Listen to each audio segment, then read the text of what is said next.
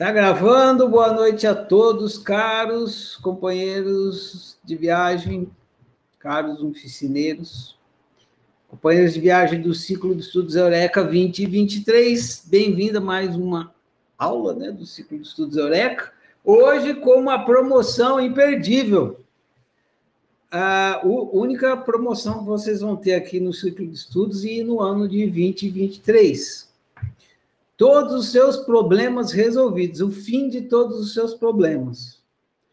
Imperdível a promoção de hoje. É, eu vou resolver todos os seus problemas ou o seu dinheiro de volta. Então, é garantido. É, eu vou começar então com essa atividade aqui porque aí depois que vocês não tiverem mais problema, eu vou resolver responder as perguntas que vocês fizerem. Então, vou explicar para vocês como é que vai funcionar para que eu possa resolver o problema de vocês. Qualquer um, não importa qual problema for, eu vou resolver. Mas a gente tem que combinar uma coisa antes. Para que eu possa resolver o seu problema, você precisa descrever o seu problema. Então, você levanta a mão aí, eu te dou a vez, aí você descreve o seu problema para mim. Problema descrito é problema resolvido. Então, descrever o problema, pá, eu vou resolver para você. Só que você precisa descrever. Esse que é o combinado, ok? Então, você levanta a mão, eu vou te dar a vez, aí você descreve o seu problema. Se você descrever o seu problema, eu resolvo ele para você. Então, combinado? Não importa qual problema for, só, só descrever que eu resolvo ele para você. Hoje, oportunidade única aqui no ciclo de estudos Eureka 2023. Então, vamos lá começar. Quem tem problema aí para ser resolvido, levanta a mão, vamos começar a resolver aqui. Ninguém? Credo, ninguém tem nenhum probleminha aí? Ou são tantos que vocês não sabem por onde começar?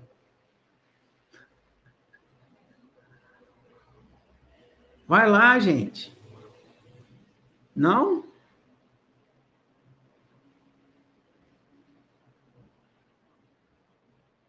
Ninguém tem nenhum problema, não estou acreditando nisso. Vocês não vêm aqui para uma oficina justamente para resolver os problemas? Vocês não ficam enchendo meu saco para que eu resolva os problemas de vocês o tempo todo ali na na lousa e tal. Quando tem oportunidade, tem um, uma pessoa aqui com problema. Vamos ver se eu resolvo esse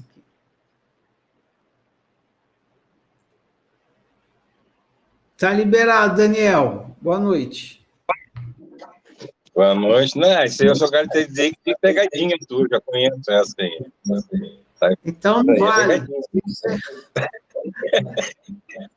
Se você já conhece, então não vale. Você vai ser desqualificado. Pronto. Daniel está desqualificado porque ele já não tem mais problema, ele já conhece a solução.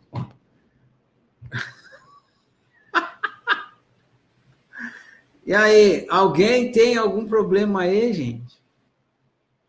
Não? Ó, olha o que eu estou falando, porque depois de hoje, vocês nunca mais vão poder mais. Ah, estou com um problema aqui, Ferrari, resolve para mim. Aí eu falo, não, você teve a oportunidade e não aproveitou. Foi no dia, eu vou falar até o dia aqui, ó. Foi no dia 7 de março de 2023. Foi a sua oportunidade de ter o seu problema resolvido. Você não quis.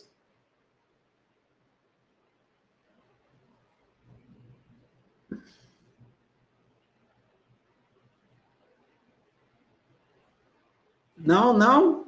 Ninguém? Aqui, finalmente temos uma pessoa com problema. O resto é tudo iluminado. Diga lá, Yolanda. Boa noite. Boa noite, tudo jóia? Tudo bom, Yolanda. É, então, aqui aqui está tudo bem. Aí deve ter algum problema, né? Tem um bocado, viu? Então, descreve o seu. Descreve, vamos acabar com todos eles. Escreve um de cada vez. Descreve para mim, que aí eu vou resolver ele para você. Tá. Vamos começar por um problema grande. É, é, tem uma pessoa aqui que fuma e ela quer parar de fumar. Como é que resolve esse problema? Tem uma pessoa que fuma e ela quer parar de fumar. Isso. Então tá. Diz uma coisa, essa pessoa fuma de fato? De fato, fuma. E muito. Ela fuma, fuma de fato e muito. O fato é intenso. Ela fuma de fato. E ela quer parar de fato? É, ela quer parar. Então a pessoa fuma de fato e quer parar de fato, certo? Sim. Isso tudo é fato, certo? Sim, é fato. Se é fato, Yolanda, não é problema. Eu só, eu só consigo resolver problema e não fatos. Errou, então. Porque é um problema grande, né? Mas é também um fato.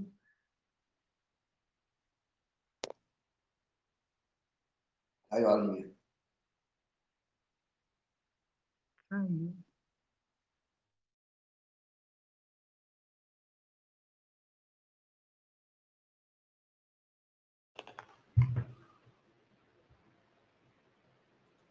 Pronto, voltou. Vocês estão me ouvindo?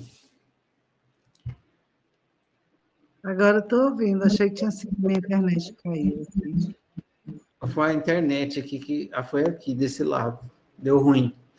É, então, a pessoa é um fumante, fato. Ela quer parar de fumar, é fato. Então, são dois. Você me contou dois fatos. Eu preciso que você me conte um problema. Você precisa descrever o problema e aí eu resolvo. Tem algum outro problema aí?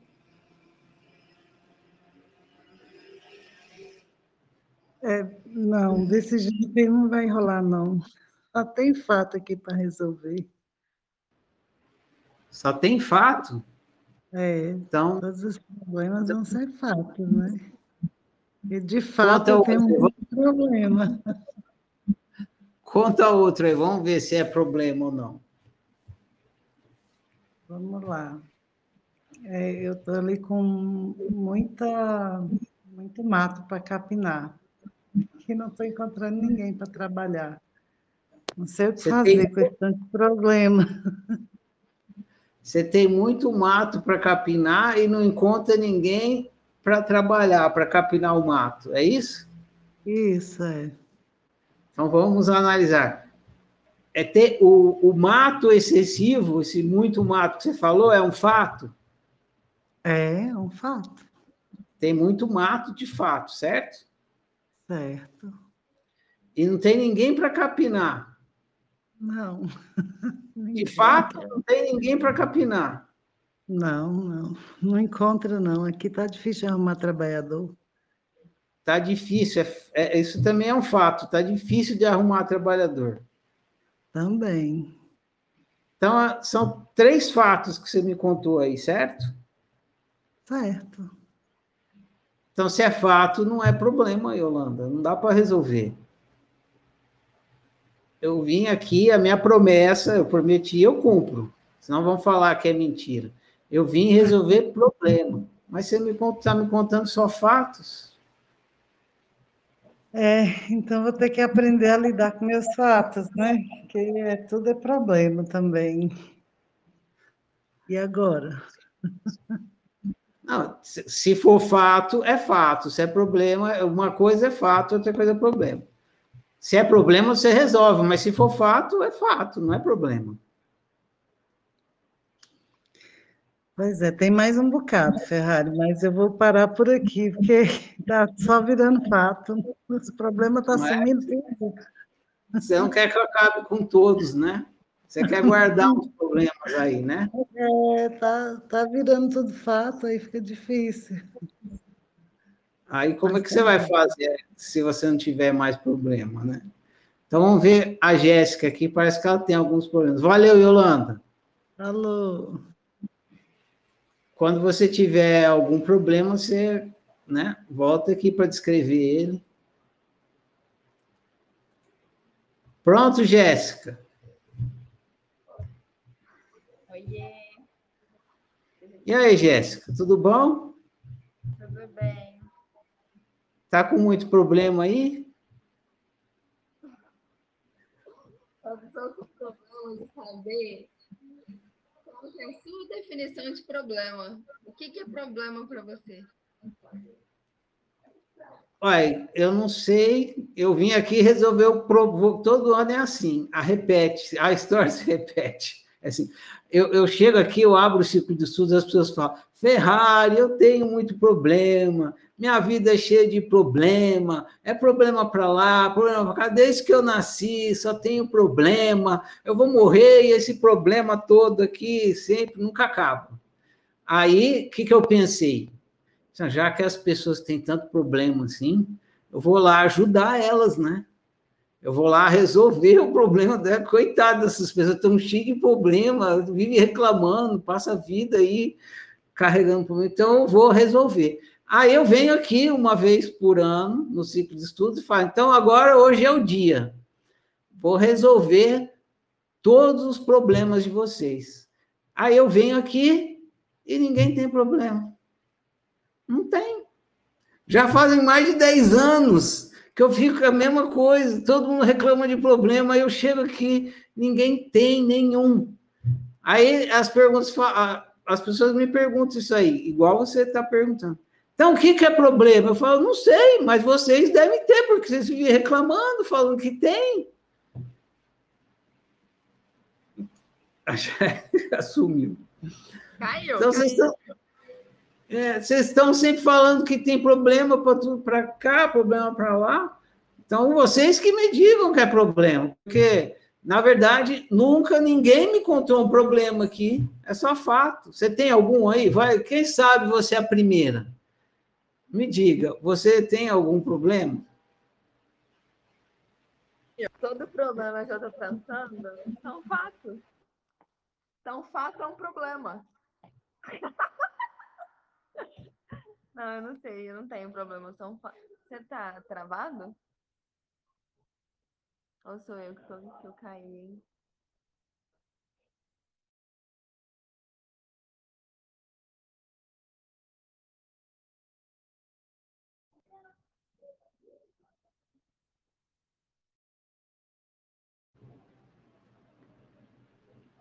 Nossa, agora voltou. Tá caindo demais hoje. Não costuma fazer isso. Então me conta aí, Jéssica, qual é o seu problema? Eu, eu, eu, eu cheguei à conclusão que os meus problemas são fatos. Você vai ter que resolver fatos agora, não problemas. Não, mas fato não se resolve. Fato é fato, é, Jéssica. A gente resolve problema. Uma coisa é problema, problema a gente resolve. Fato é fato, é um fato. Sai lá no jornal, o fato, a notícia. Jéssica perdeu o emprego, é, é o fato, né? Tá, tá bom, tá bom. Vai aí, vai aí, vamos ver se eu alguém consegue responder. Porque eu não tenho problemas. Eu não tenho nenhum problema. Beleza. Então nunca mais venha reclamar na minha orelha aqui, tá bom? Acabou a sua chance. Você teve seu dia de, de chance. Agora acabou. Vamos ver se a Cláudia tem algum problema. Olá, Cláudia. Boa noite. Boa noite, Ferrari. Tudo bom, Cláudia? Tô bem, você? Eu estou bem também. Tem Meu algum problema- problema? Qual? Qual? Descreve ele para mim. Meu problema é como comer sem engordar. Como comer sem engordar? Comer engorda? Sim, Isso é um fato. Sim, Certo. o problema é como comer sem engordar. Então, você tem o desejo de comer sem engordar, certo? Certo. Esse desejo que você tem de comer sem engordar, ele é um fato, certo? Sim, E você quer saber como realizar o seu desejo, certo? certo. Isso é um fato. Você quer saber de fato como que você realiza o seu desejo, certo? Certo. Então são três fatos que você me falou aí. Não, não tem problema nenhum. Não entende? Qual que é o problema? Como comer sem engordar. É o meu problema. Não, isso é, isso é o que você quer saber de fato, não é? Ah, Ferrari, não. Não consegui te pegar, então tá bom. É esse o fato. Então tá, mais uma de Uberlândia que não pode mais reclamar com o professor Ferrari. Só tem fatos. E aí, gente, mais alguém? Cheio de problema aí? Não? Então tá, ó. Vai acabar a promoção, hein? É o último momento da promoção aqui. Última chance que você tem para resolver todos os seus problemas. Não? Ninguém mais? Dou-lhe uma. Dou-lhe duas. Dou-lhe três. Promoção encerrada. Ah, que pena. Vocês assistiram a aula do ano passado, né? Então vocês já estavam sabendo da, da, da brincadeira. Muito bem. Então vamos agora para a nossa. Já feita essa introdução, vamos para a nossa aula aqui de hoje. Eu inventei essa brincadeira há muito tempo atrás, deve, deve ter mais de 10 anos que eu inventei essa brincadeira uma vez que eu fui dar uma palestra em São Carlos. Cadê a, a moça de São Carlos aqui? Ela não está aqui hoje. Fui dar uma palestra em São Carlos, numa espécie de centro espírita. Aí eu fiz essa, eu, eu preparei essa brincadeira e fiz ao vivo, né? Primeira vez. Tive a ideia e fiz ao vivo. Eu dei um papel para eles assim.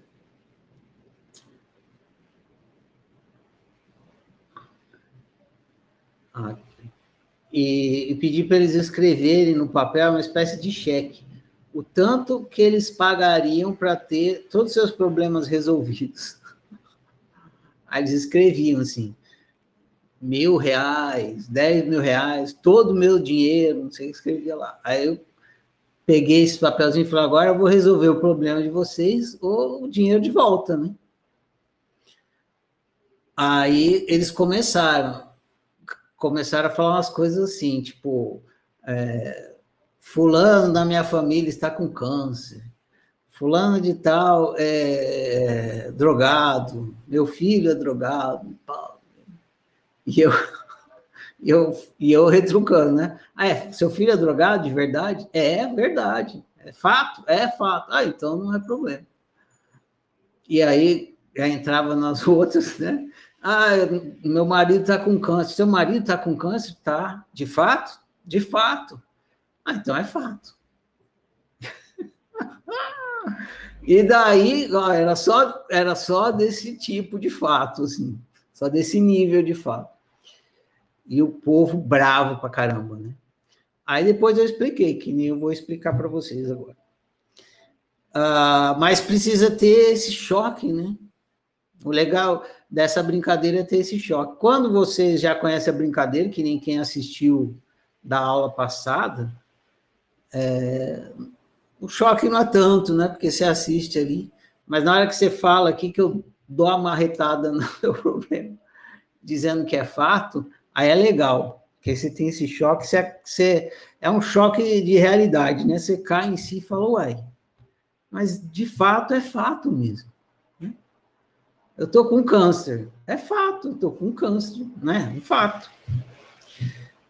Então, por que que fato não é problema? Porque problema não é significante, é significado. Esse, essa brincadeira tem um truque para que você nunca ganhe. Qual é o truque dessa brincadeira? O dia que eu entendi o truque foi o dia que eu inventei a brincadeira. Qual é o truque dessa brincadeira? Porque vocês ficam tentando ganhar de mim, né? Que nem a Cláudia. Não, vou ganhar do Ferrari ali. E tem um truque que impossibilita você ganhar essa brincadeira. É impossível você ganhar. Qual truque é esse?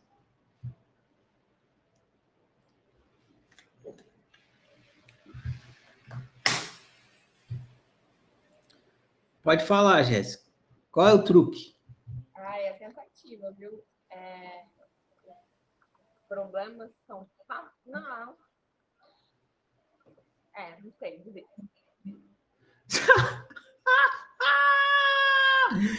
desistiu, desistiu antes de tentar. No meio. Quem, quem sabe, quem arrisca, tudo bem, não precisa saber, pode arriscar que nem a, a Jess dá um... Pode falar, Yolanda. Oi. É, Oi. No momento que a gente descreve o problema, ele se torna um fato. Exatamente. A Yolanda, a Yolanda matou a charada. Quando eu começo a brincadeira, eu faço um acordo com você. Aparentemente é um acordo ingênuo. Você fala, eu falo assim, para eu resolver o seu problema, você vai ter que descrever o seu problema. Aí você acha que é natural, né? Para que eu possa resolver o seu problema, o mínimo que você precisa fazer é descrever o seu problema para mim. Mas a hora que você descreve um problema, a descrição de um problema é emissão de significante. E problema é significado. Esse é o truque. Então, quando eu peço para você descrever um problema, você fala significante, significante, mais significante. É uma enxurrada de significado. E significante não é significado. Simples assim. Significante não é significado. E a hora que você você está jogando aquela enxurrada de significante, e aqui em você, dentro de você que está falando, você está vendo significado, você não está vendo significante. Você está usando os significantes para desaguar os seus, o seu significado, o que você está sentindo. E aí você vai e emite um mil, 10 milhões de significantes. Eu estou com sarampo, eu estou com eu estou com câncer, é, não sei o quê, eu, tô, eu tenho capim para capinar, não tem ninguém para capinar, eu quero, eu estou gordo, quero emagrecer. É significante isso. Na sua cabeça, isso tem significado, aí em você tem significado, mas não tem em mim. E não tem em, no outro, só tem em você. Porque no outro é outro é, universo de significados. Então, o que você emite é só significante. Significante é fato. Então, na hora que você começa a descrever o seu problema, que para você é problema, que é significado, você só consegue emitir significante, você não consegue emitir significado. Esse que é o ponto que você precisa despertar, ficar consciente. É que é, é a questão da realidade multimídia. Você não consegue emitir significado e significado não é emitível. É impossível, ninguém consegue emitir significado. Você consegue só emitir significante. Na hora que um significante chega em você, aí você atrela um, significado a ele, mas o que chega em você não é significado. O que chega em você é significante. Só que, claro, isso, a gente está estudando isso por quê? Porque ninguém entende isso. Ninguém percebe. Na hora que você recebe um monte de informação, de papo, porque só está recebendo palavras, som, né? Na hora que você recebe um monte de palavra e som do outro, em você desperta um monte de significado. Só que você não percebe que você só recebeu o significante. Você acha que você recebeu o significado mesmo. Porque em você despertou significado. É que nem um rádio. O rádio só recebe frequência sonora. Mas na hora que recebe a frequência sonora, começa a sair música. Então é como se fosse se ele estivesse recebendo música, mas não é, ele está recebendo onda sonora, só isso. Onda de rádio.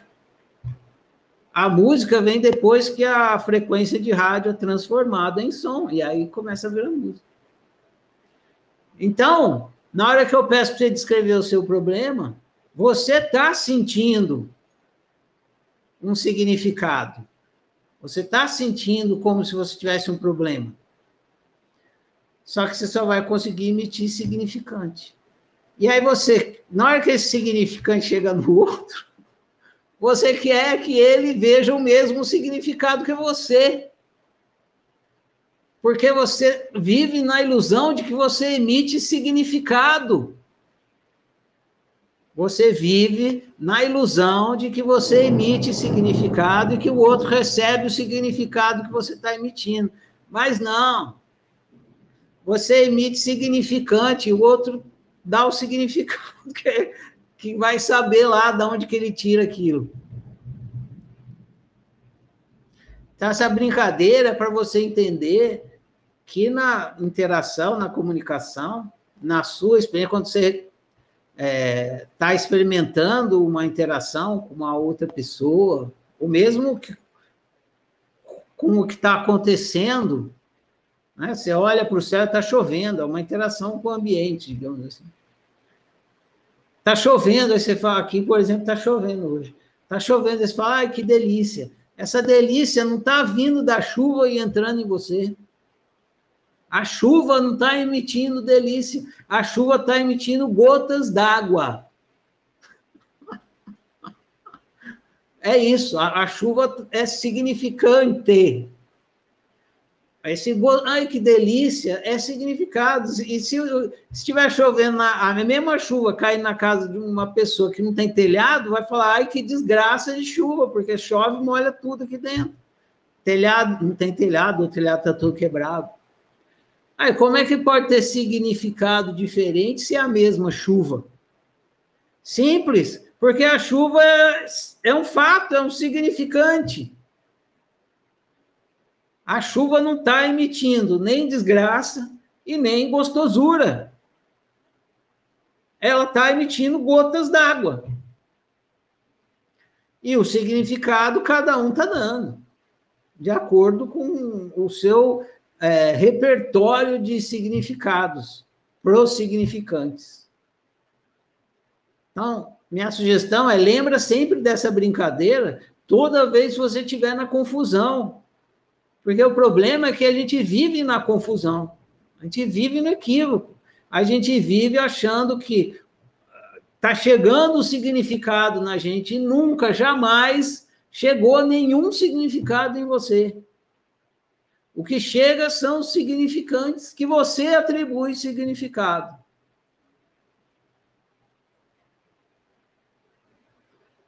Então, aí quando você, quando chega uma coisa que você chama de problema, é você que está chamando de problema. Por outro, pode ser solução. Um exemplo clássico que eu dou aqui. Morre uma pessoa querida na sua família. Para você é problema. Porque você vai ficar sofrendo com aquilo, um ente querido, você gostava da pessoa, é muito justo. Não estou falando que, que é injusto você fazer isso, é muito justo. Se for um ente querido meu, vai ser a mesma coisa, eu vou ficar triste, vou ficar com saudade tal da pessoa querida que se foi.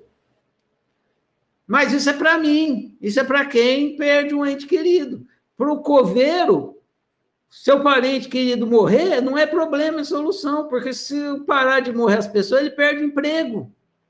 O coveiro, para o coveiro, quanto mais gente querido seu morrer, melhor. O cara da floricultura que vende flor no enterro, quanto mais gente morrer das, dos seus entes queridos, melhor. Sua família inteira morrer, melhor. Para ele tá bom demais. Não tem problema nenhum. Aí, como é que pode? Um ente querido meu morre e, é, e, e o outro fica feliz. Aí, ele, tem, ele atribui outro significado para o mesmo significante. É assim que pode. Outro exemplo que eu adoro dar, é um clássico, porque ele é brasileiro, é bem expressivo. Está lá o estádio de futebol.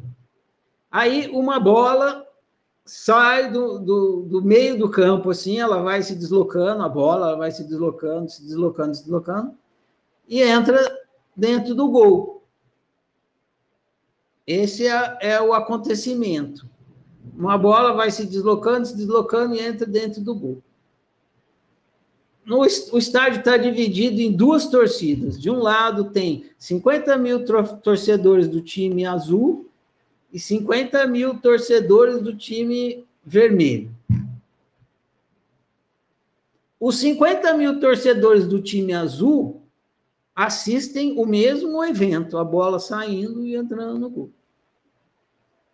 É mesmo, eles têm a mesma experiência, uma bola saindo e entrando no gol. Os 50 mil do time vermelho também uma bola saindo e entrando no gol. Ou seja, os 100 mil torcedores daquele estado, estádio assistem o mesmo evento. Uma bola atravessando o campo e entrando dentro do gol. 50 mil fica triste e 50 mil fica feliz, eufórico, começa a pular. Por que, que 50 mil tem uma, um, uma reação e outros 50 mil tem a reação oposta. Se eles assistiram o mesmo evento, uma bola saindo e entrando dentro do gol. Simples, porque 50 mil deu um significado e 50 mil deu outro. Porque esses 50 mil torce para o time azul e esses 50 mil torce para o time vermelho e a bola entrou no gol do, do do time azul. Então, o time azul tomou um gol, ficou triste. O time vermelho fez o gol, ficou feliz. Então, não mudou o evento, é o mesmo. 50 mil com um significado, 50 mil com outro significado. Agora, o significado saiu da bola e entrou nos 50 mil? Se fosse isso, os 100 mil tinha que ter tido a mesma reação, de euforia ou de tristeza, mas não. Por quê? Porque o significado não saiu da bola e entrou nos 50 mil e nos outros 50 mil. Foi só um significante e cada um teve o seu significado. Nos 50 mil que torcia para o time azul, significou tristeza. E para os 50 mil que torcia para o time vermelho, significou alegria. Então, se você. Isso é todo. Eu, a gente está dando exemplos aqui parado, mas é todo instante, instante após instante na sua experiência, você está trabalhando com isso, recebendo significante e dando significado. Esse processo está acontecendo ininterruptamente, sem parar, blá, blá, blá, blá, o tempo todo. E se você ficar na confusão, a única coisa que vai ter para você é mal viver. Você vai viver mal, por quê? Porque você vai está no equívoco de achar que está entrando significado em você. Daí você vai querer que todo mundo enxergue o mesmo significado que você, porque você acredita que o, o significado está entrando nas pessoas. E aí você vai achar que o que significa para você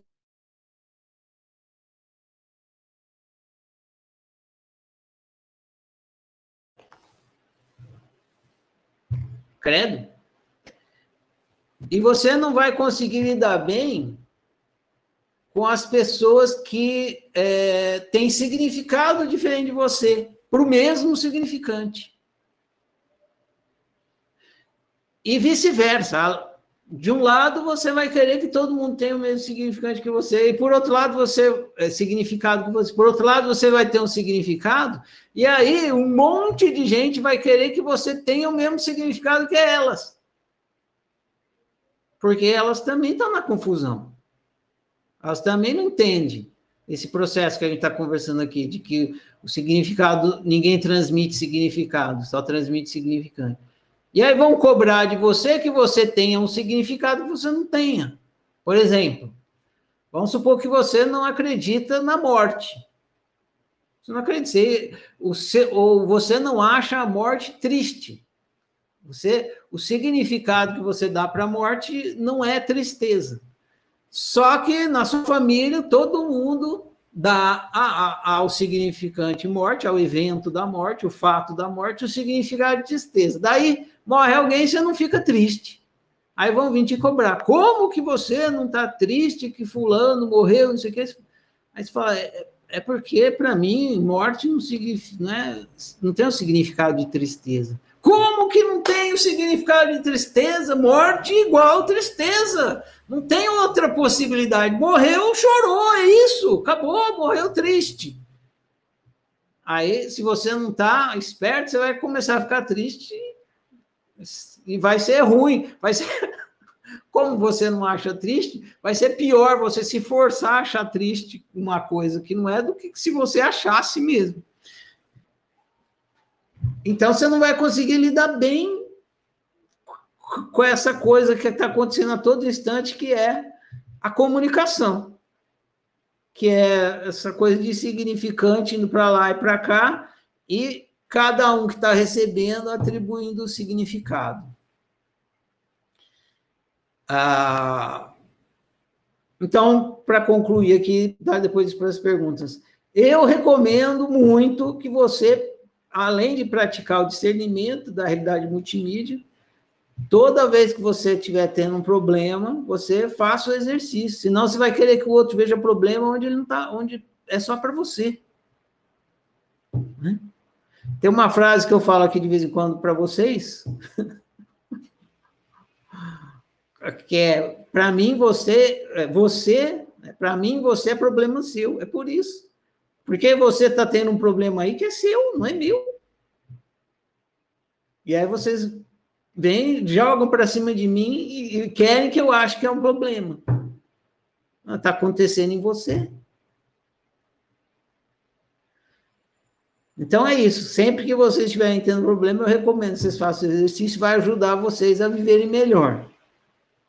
E a prática do discernimento das três realidades, eu falei agora do significante e do significado. Né? Agora tem também a prática do discernimento entre a realidade objetiva e a simulada. Também fundamental para viver bem. Fundamental para viver bem, porque todo instante a gente está tá, tá acreditando em bicho-papão dentro do armário. A, gente, a, a realidade simulada é sobreposta na realidade objetiva, e aí a gente acredita que a coisa que está só na nossa imaginação está objetivamente ali. E também dá muito problema de convivência, porque você quer que o outro veja o bicho-papão dentro do armário e o outro não está vendo. Por quê? Porque não tem bicho-papão dentro do armário, está só dentro da sua cabeça o bicho-papão. É só imaginação sua. Olha, não tenho como reforçar para vocês a diferença que faz entre uma pessoa que vive na confusão das três realidades e uma pessoa que vive com clareza. É uma qualidade de, de vida da água para o vinho. Você começa a viver uma outra vida que você nem imaginava que existia, porque você começa aonde tudo te pegava e te fazia viver mal, nada mais te pega e te faz viver mal, porque você entende o que está acontecendo, você entende por causa a, qual é a confusão que está tendo ali, você entende aonde que o outro está é, fazendo merda e, e, você entende que ele está querendo te levar para uma merda que você não vai, porque você já sabe que merda é aquela, que é a merda da confusão dissimulada com objetiva ou de significante com significado. é, nossa, é fundamental, fundamental para viver bem você viver consciente que é a realidade é multimídia e de cada mídia que está acontecendo a cada, porque cada instante, a cada instante, a cada instante. E você precisa estar consciente a cada instante, porque toda hora você está lidando com essa multimídia aí.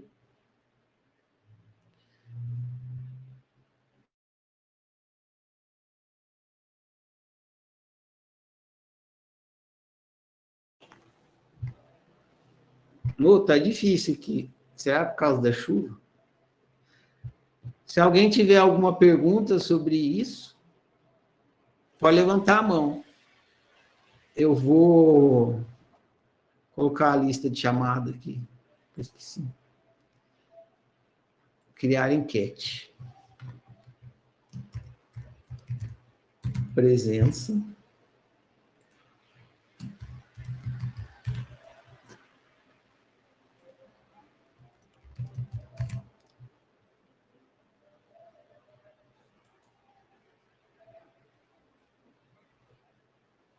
Pronto, está aqui.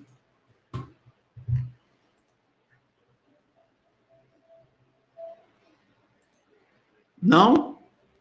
Então, vou aqui para as perguntas, e aí, conforme vocês forem tendo dúvida, a gente vai conversando.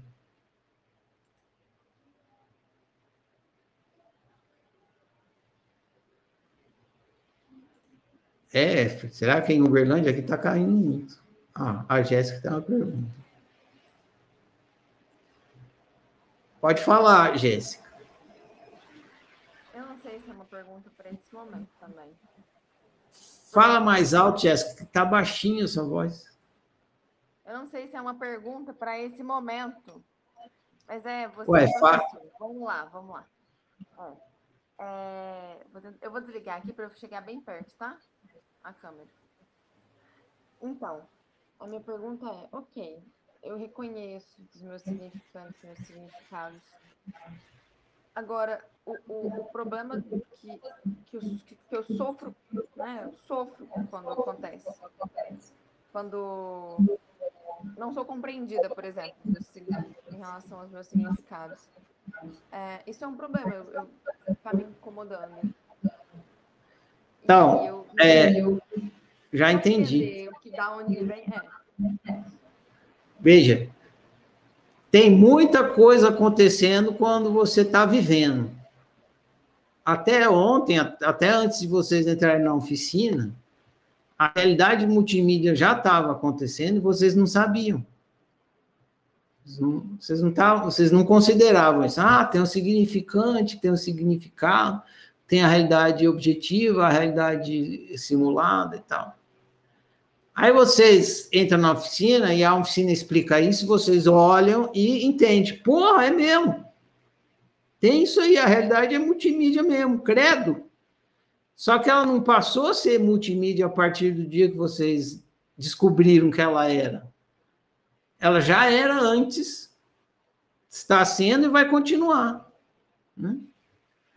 Ela já era antes que está sendo e vai continuar sendo. Porque a realidade é multimídia. Então, é, é isso para apontar uma coisa que estava acontecendo, sempre esteve, sempre estará, que você não percebia. Só que tem outras coisas acontecendo que você também não está percebendo. Então, na hora que você está vivendo a sua experiência humana, tem muita coisa acontecendo. A, a, a, natureza multimídia da realidade é uma das coisas que está acontecendo, mas não é a única. Se você tiver esclarecida na hora que você está vivendo, se você tiver lúcida, consciente, que aquela realidade que você está experimentando, que você está ali e que você está interagindo e criando e realizando e vivendo, é multimídia, já é uma pedra de tropeço a menos, só que não é a única, vai ter outras. Então, às vezes, só ficar consciente da realidade multimídia não vai é, solucionar 100% do seu mal viver. Mas, se você não está consciente, aí que o mal viver é maior mesmo. Então, estando consciente, já é menos mal viver. E aí tem outras coisas que você vai ficando consciente que vai diminuindo, diminuindo, até que você começa a viver bem, muito bem, obrigado. Mas o que eu estou dizendo é isso: tem muita coisa acontecendo a hora que você está vivendo que você não percebe.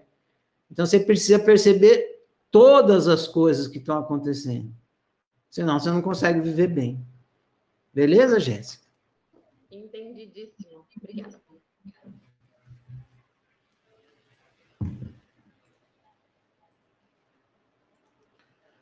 Olá, Efre, boa noite. Tá liberado.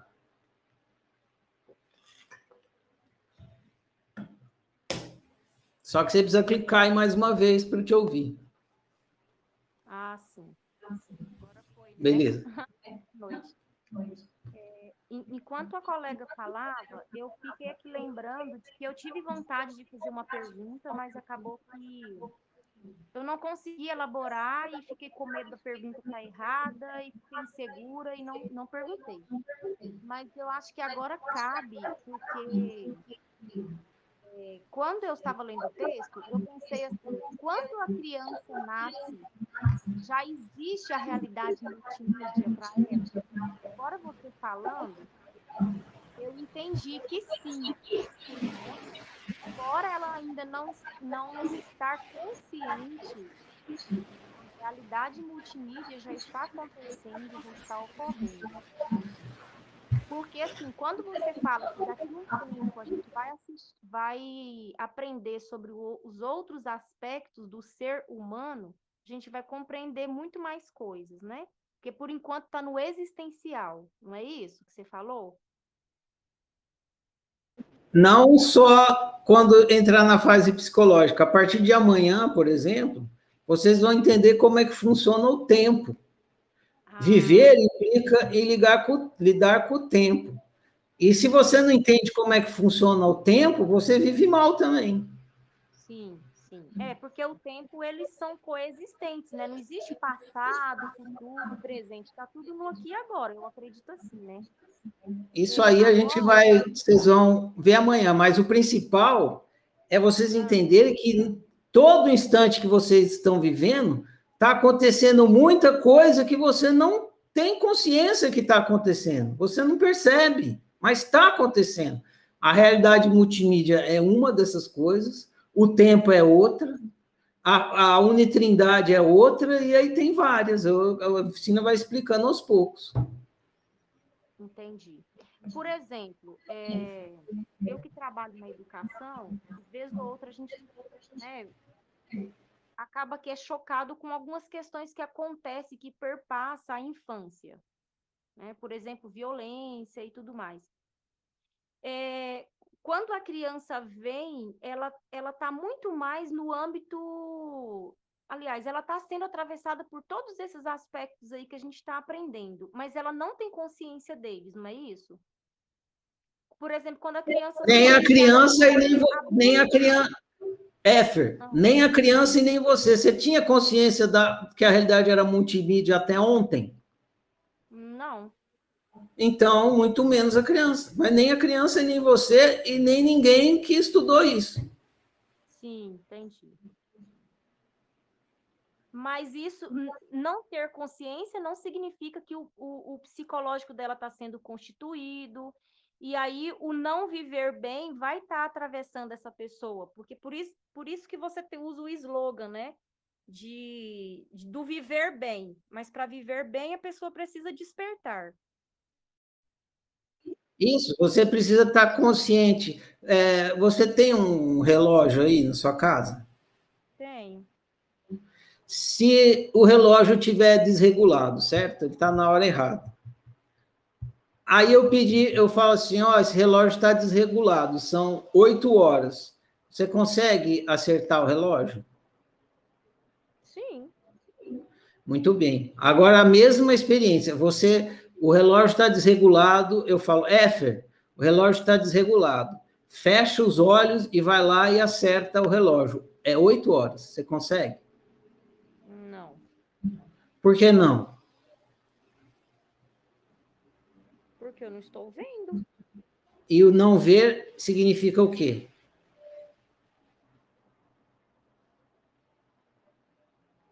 Não poder tocar ou manusear, manipular, o que precisa ser feito. Não ver significa que você está em estado de ignorância. Quando você está com o olho aberto, você está consciente. Você vai lá e arruma o relógio facinho. Aí você está com o olho fechado, você está em estado de ignorância. Em estado de ignorância, você não consegue fazer nada, absolutamente nada bem. Nada. Sim. O que, que você faz bem em estado de ignorância?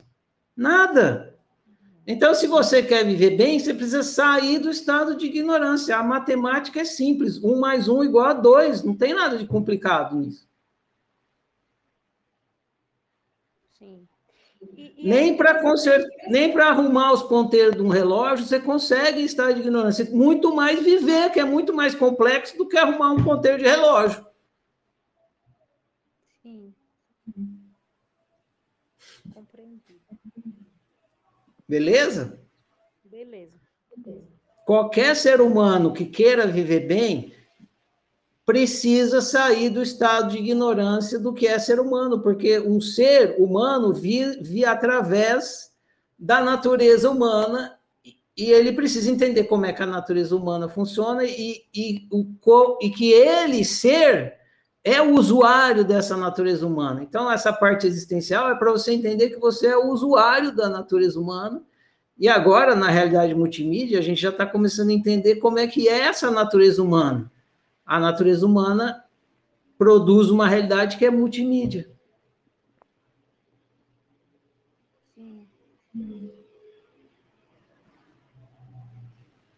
Se você não entender que é assim, como é que você vai lidar bem com, a sua, com o seu viver? Não vai. Você, por ignorância, vai estar condenado a viver mal. Ah, mas eu quero viver bem, eu sou uma pessoa boa, não faço nada. Tudo bem mas você é ignorante, você não vai conseguir consertar os ponteiros do relógio se não abrir o olho. Você pode ser bom, você pode fazer caridade, você pode é, ser justo, você pode não, não mentir, tudo isso, mas se você não abrir o olho, você não vai conseguir acertar os ponteiros do relógio, não importa. Sim, sim. Inclusive, eu quero até fazer um comentário sobre a aula passada quando você falou do meu aspecto de, de julgamento. É, e que e quando você falou aquilo, me deu um insight muito grande de muitos sofrimentos que às vezes eu demoro conseguir dar o salto, sair daquilo, por conta desse padrão de julgamento que, que a gente tem, né? Que eu tenho, porque devido às crenças aprendidas que que tá tão enraizado, que é tão que, que é que tá tão em mim assim, que mesmo eu tendo já conhecimento de muitos aspectos da existência e tudo mais, a gente é pego nesse automa automatismo de não nos deixar viver a, a, a totalidade da vida. Como se muitas coisas ainda fossem erradas, sabe? Fosse pecado, fosse fosse nos condenar ao inferno, embora não acreditar no inferno cristão, como diz, é, a gente ainda é, eu ainda sou pega nesse automatismo, sabe? É difícil li se livrar desses padrões. Legal, e percebe? Você começou a ficar consciente desse padrão. Esse padrão ele já acontecia, só que você não percebia, ele passava despercebido.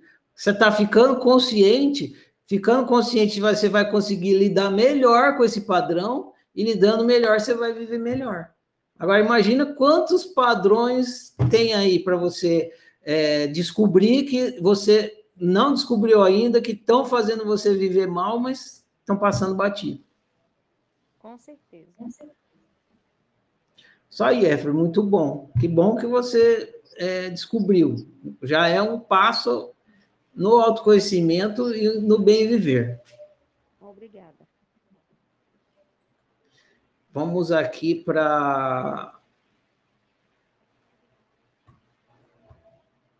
Andressa, eu vi que você estava com a mão levantada. Se ainda quiser falar, levanta de novo, senão eu vou para as perguntas aqui. Sim. Está liberado, Andressa. Você tem que clicar mais uma vez aí. Oi, Ferrari. Não, que a Efra levantou essa questão que eu depois, né, tá, eu tô refletindo, tá me intrigando, entendeu? Porque eu gosto desse, dessa, desse livro. Da outra vez que eu também estudei, eu fiquei muito pensativa. E tá mexendo comigo esse livro, né? Eu sou assim, eu fico muito naquilo e tá acontecendo um monte de coisa depois que eu li esse livro. Parece que as coisas estão se modificando. Eu fico meio assim, né? Dou umas viajadas. Aí eu tava pensando, Ferrari, por que que algumas pessoas, né, aqui refletindo, quando você nasce, você já traz umas tendências, né? Que você faz, que a, que a Eferta levantou essa questão. Que parece que você já traz alguma coisa em você, que você que já é já tá tudo pronto, né? Uma coisa assim, entende mais ou menos o que eu tô te falando? Não sei, não sei te explicar. Parece que você já vem com uma tendência ou pronto, que já tá assim, tudo programado, e você só vai é, montando um quebra-cabeça, assim, sabe? Você vai e algumas pessoas são diferentes. Tipo assim, aí você olha para outra pessoa, nossa, por que a pessoa não consegue entender isso? Tipo, meus irmãos, eu fico pensando, né, não tô, eu não sou melhor que ninguém. Eu, sou, eu falo, meu, por que, que eu entendo meus irmãos? Eu fico explicando mil vezes, eu quero que o outro entenda, mas não entra na cabeça. E são do mesmo pai, nasceu da mesma mãe, foi criado na mesma família, entende mais ou menos o que eu tô querendo dizer? Aí parece que, parece, como que o outro entende assim, assim a criança? E aí, parece que tá pronto já, Entendeu? Entendeu? Você já viu qual ponto? Consegue me, caminha, consegue me entender? Ca, claro, caminha comigo aqui, mas passinhos pequenininhos, tá bom? Eu vou te é. fazer uma pergunta, você responde ela bem objetivamente, tá? Sem divagação, que aí vai ficar claro. Quando você nasce, quando você nasceu, quem nasceu? Quem nasceu? É. Não sei, Andressa, não sei, não sei que nasceu. Vou, vou fazer a pergunta assim. Quando você nasceu, quem nasceu? Eu ou você? Foi eu, né? Foi você. Então, quando uhum. você nasce, é isso que você traz. Você traz você. Entendeu? Entendi. Quando eu, Entendi. quando eu nasci, eu trouxe eu. Você nasceu, você trouxe você. É isso que a gente Entendi. traz quando a gente nasce. A nossa unicidade. Que bonito. Que bonito, agora ficou, ficou claro para mim, que bonito. Eu estava pensando é muito isso a semana inteira, porque a gente, não é que a gente julga sem querer, fala, meu, por que a pessoa não consegue entender? E que a gente também acha que a gente é superior, não estou me achando superior a ninguém. Mas assim, parece que eu falo, por que, que eu consigo entender e o outro não me entende? Eu fico explicando porque aí eu me sinto superior, porque eu estou entendendo, tipo, eu sou a única dos meus irmãos que estudam autoconhecimento, eles não ligam, eles não estão nem aí, não querem e não é que eu me sinto superior a eles, mas é porque é isso que você falou agora é muito bonito. Porque cada um, né? Cada um. Cada um é uma unicidade diferente. Andressa, eu vou seguir aqui, tá bom? Tá bom, obrigada. Eu entendi. Agora ficou claro para mim. Gratidão. Agora já ficou muito claro. Tamo junto. Valeu. Gente, eu vou agora para as perguntas e aí vocês tirando dúvidas, vocês vão, porque tem uma, um bocadinho aqui, tem umas bem legais. Vou começar por essa aqui, que é a melhor de todas. Editar, cadê? Editar. Ah, editar não, tem que colocar ver. Conforme eu for lendo as perguntas aqui, eu vou publicando aqui no grupo, no canal, tá? Que nem vocês já estão acostumados. A primeira pergunta é a seguinte: Chegar ao óbvio demora muito? Chegar ao óbvio demora muito? Depende de como você vai fazer a viagem. Se você for a pé, demora bastante. Se você for de bicicleta, demora menos. Se você for de avião, é bem rápido. Se você se refere ao óbvio existencial ou psicológico, e se você for de autoobservação, daí é um piscar de olhos. Praticou autoobservação, chegou. Pronto. Está respondida a pergunta e postada aí. Ficou claro? Então depende se vai de carro, de bicicleta, de avião ou de autoobservação.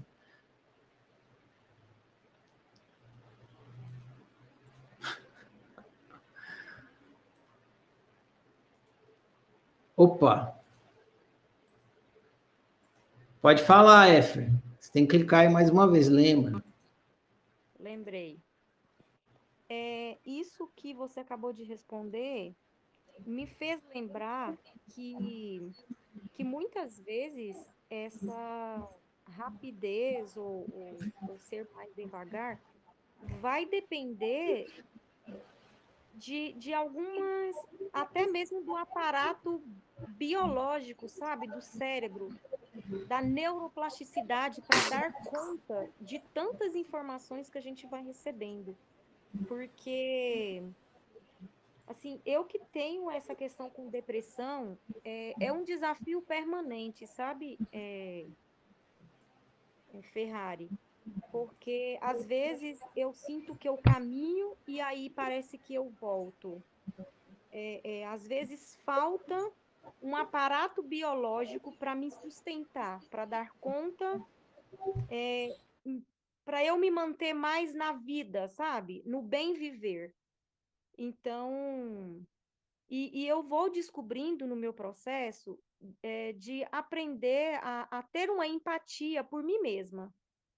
É, porque às vezes a gente aprende muito a amar o outro, a ajudar o outro, sabe? Todos esses aspectos cristãos que a gente aprende e que muitas vezes é uma anulação da gente mesmo para ajudar o outro. E eu fui aprendendo isso na minha história de vida.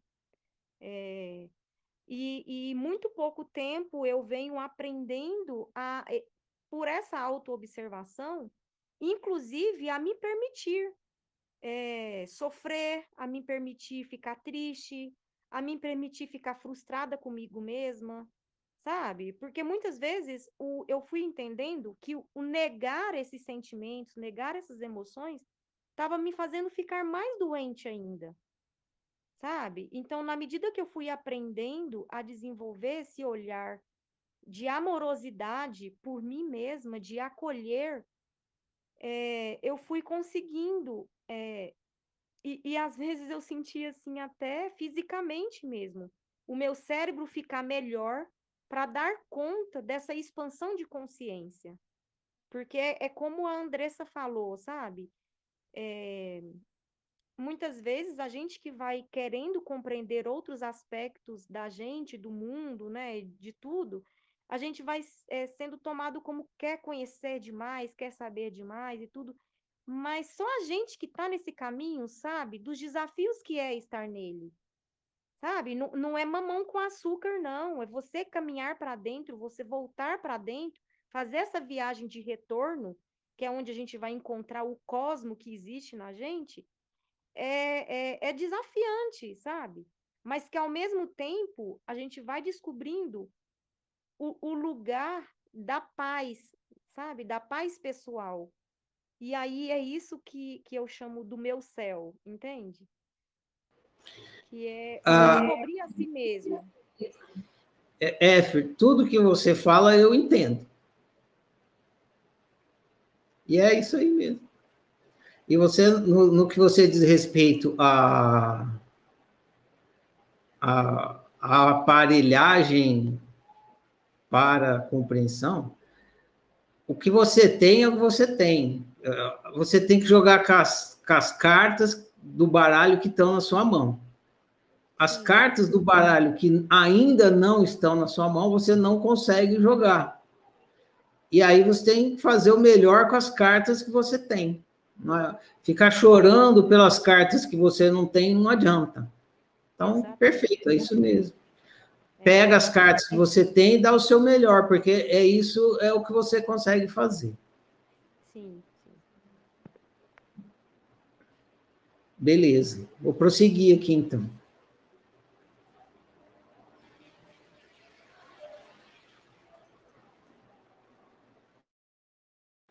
Eu falei que tudo que eu falo, tudo que você fala, eu entendo, porque eu, eu sinto que você fala como se eu não entendesse o que você estava falando.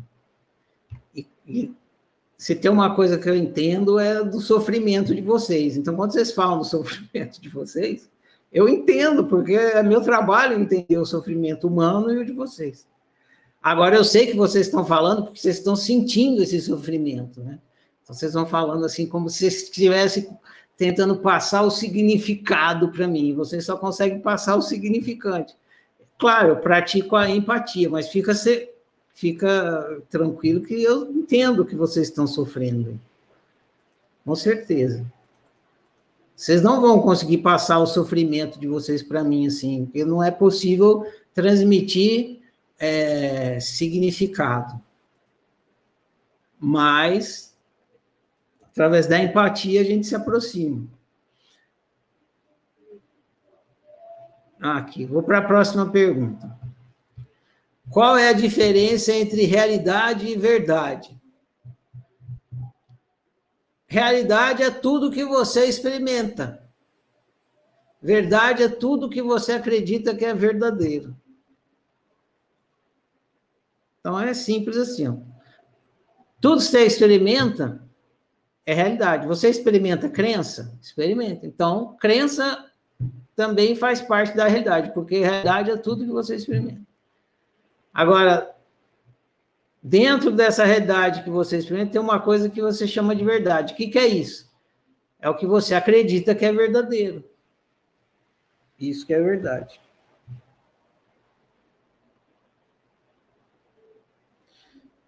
Tem umas outras perguntas sobre.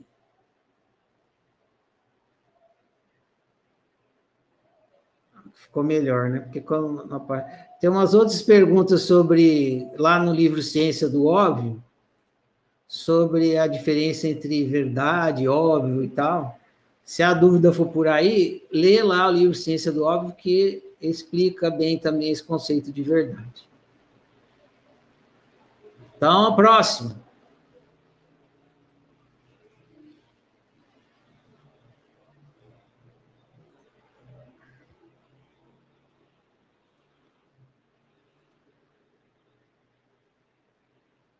Essa aqui, essa aqui é bem legal.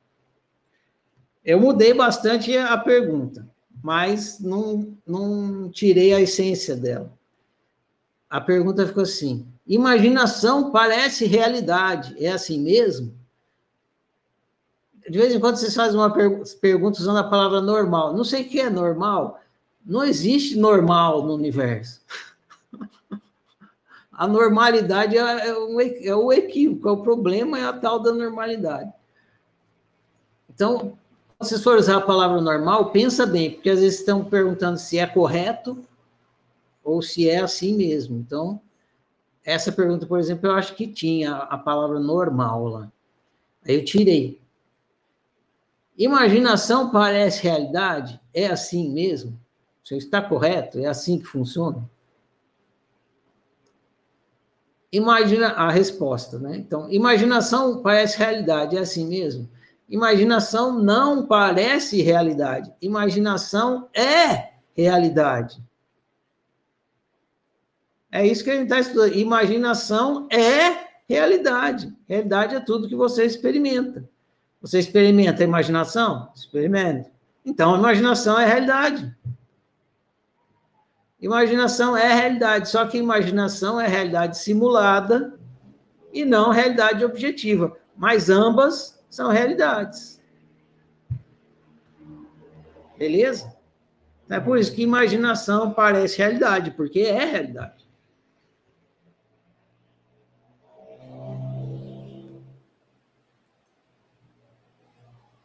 Tem esse equívoco de que imaginação não é realidade. É esse, aqui, esse é um dos equívocos que o livro está tentando corrigir. Claro que imaginação não é realidade objetiva, mas é realidade.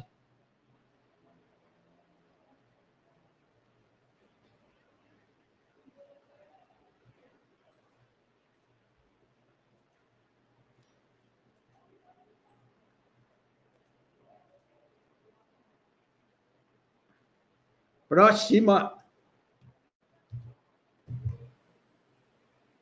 Próximo é o seguinte: é possível acreditar que realidade é multimídia e não comprovar? Sim, claro, você pode acreditar em qualquer coisa. Por exemplo, você pode acreditar que o planeta Terra está apoiado nas costas de uma gigantesca tartaruga. Já, já houve um tempo em que os seres humanos acreditavam nisso. Acreditar é a coisa mais fácil que tem, basta acreditar e pronto. Contudo, a realidade é multimídia. Se você praticar observa, autoobservação, verá que é um fato. Eu não inventei esse fato, apenas percebi o fato e dei um nome para ele, só isso. Então, acreditar que a realidade é multimídia não vai te ajudar em nada. Você pode acreditar, tanto que você pode acreditar no que você quiser.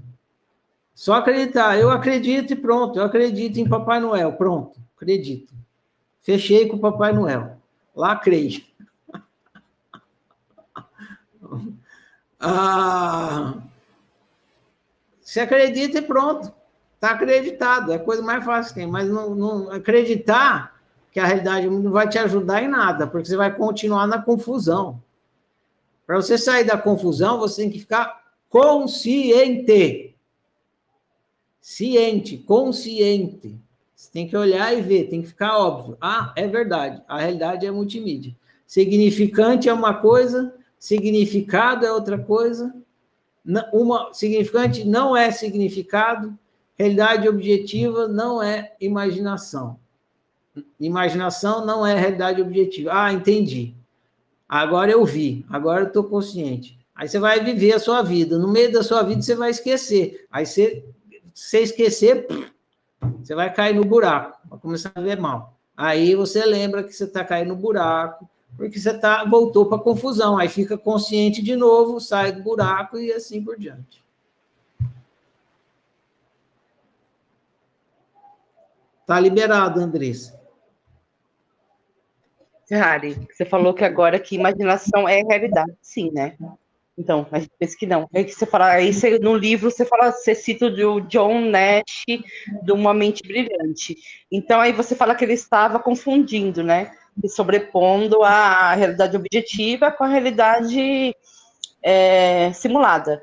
Só que então, e porque a gente vive num mundo da normose, você tem que seguir aquilo tudo certinho, tudo que sai, que sai fora você já é considerado esquizofrênico, um doente, entendeu? E é isso que aconteceu com ele. E ele teve que voltar, coitado, né? Coitado, coitado entre. Porque até que ele dá tchau, assim, no final, né? Que ele tá com a mulher, no filme, que ele dá tchau, um tchauzinho, assim, falando, o que aconteceu? Você tá vendo alguma coisa? Ele falou, não, não tô vendo nada, não. Mas ele tá vendo, entendeu? Só que ele, ele conseguiu, conseguiu ter o equilíbrio, mas ele via, lia além, ele transcendeu eu vejo que o John, o John Nash ele transcendeu, então ele tinha, só que ele, para ele conviver bem com as pessoas, ele tinha que manter a normose, né? Ficar na normose. Porque isso, e isso acontece muito. Eu tô falando porque eu passo por, eu já passei por muitas situações assim parecidas, entendeu? Que eu tinha que voltar porque eu tava vendo outras coisas, outros mundos e as pessoas ficavam me criticando. Porque no mundo ele não é, ele não tem, que você falou, a imaginação é, ela é também real, entendeu?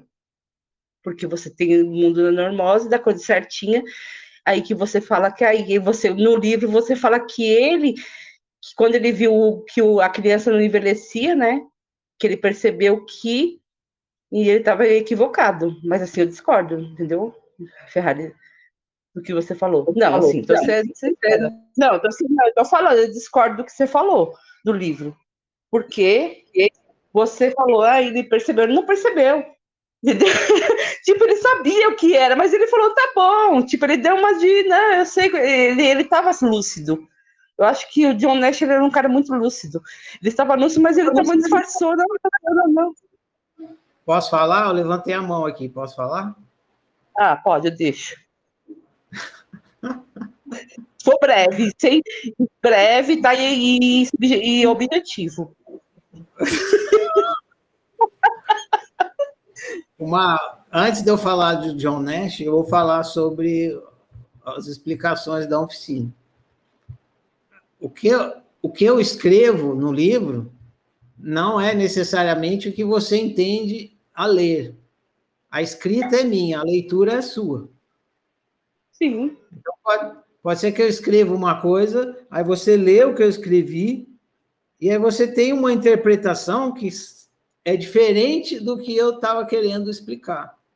E aí, se você não perceber que isso pode acontecer, você vai dizer, por exemplo, assim, ah, eu, que nem você falou, eu discordo de você porque você disse isso, isso e isso. Não. Isso aí é o que você entendeu do que eu escrevi e não o que eu escrevi. Exatamente. Então, precisa considerar isso. Muitas vezes vocês leem o que eu escrevi e falam, ah, você disse isso, isso e isso. Eu disse, não, eu escrevi uma coisa e você entendeu isso, isso e isso. Mas não foi isso que eu quis dizer. Senão, se você achar que você lê exatamente o que eu quis dizer, vai ter, vai ter muito problema de entendimento. Essa é uma coisa. Agora vamos ao John Nash. Aproveitando para dizer que hoje é terça, na quinta-feira a gente vai fazer o cinema do John Nash. Então, convido a todos para participar. A gente vai a gente vai assistir o filme do John Nash, está aí para vocês assistirem, e vai conversar sobre o filme na quinta-feira no Oficinema. O que acontece, o que acontecia no caso do John Nash, não é que ele tinha um, era, ele era diferente de, da, dos outros seres humanos. Ele é igual aos outros seres humanos. Todo ser humano sobrepõe a imaginação na, na realidade objetiva a todo instante, sem parar, inevitavelmente. Você está fazendo isso agora, eu estou fazendo, todos os seres humanos estão fazendo isso. O John Nash também fazia. O que acontece no caso do John Nash é que o discernimento dele é que era muito baixo. Não é que ele que a imaginação dele era diferente da, do, do, dos outros seres humanos, é igualzinha. Todo ser humano é esquizofrênico igual o John Nash. Só que a maioria dos seres humanos percebe a, quando uma coisa é imaginação e quando uma coisa é realidade. Quando você não percebe, quando você confunde é, imaginação com realidade, você acha que a imaginação é realidade objetiva e não simulada, aí acontece o que acontecia com o John Nash. Você começa a fazer coisas na realidade objetiva, acreditando que é objetivo, mas não é simulado. Você vai lá, põe a carta lá no, no laboratório, contando um pouco do filme, né? Que não é um laboratório, é só uma casa abandonada, só é laboratório no seu delírio aqui. Então, é, o problema com o John Nash é que ele não conseguia discernir o que era a realidade objetiva e o que era a realidade simulada.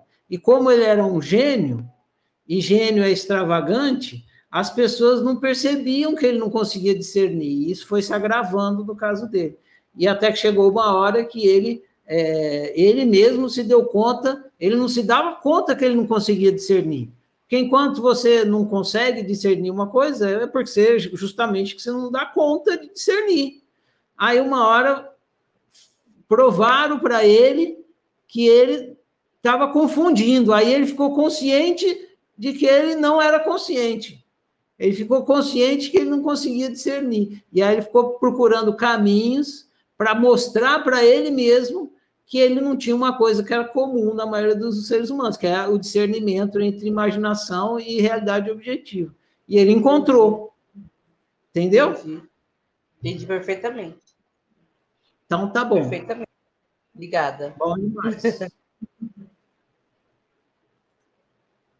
Tá vendo? Foi sucinto, objetivo e esclarecedor.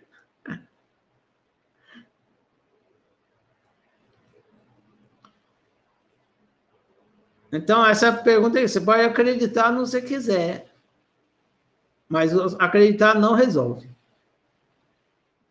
O que significa. Ah, isso aqui,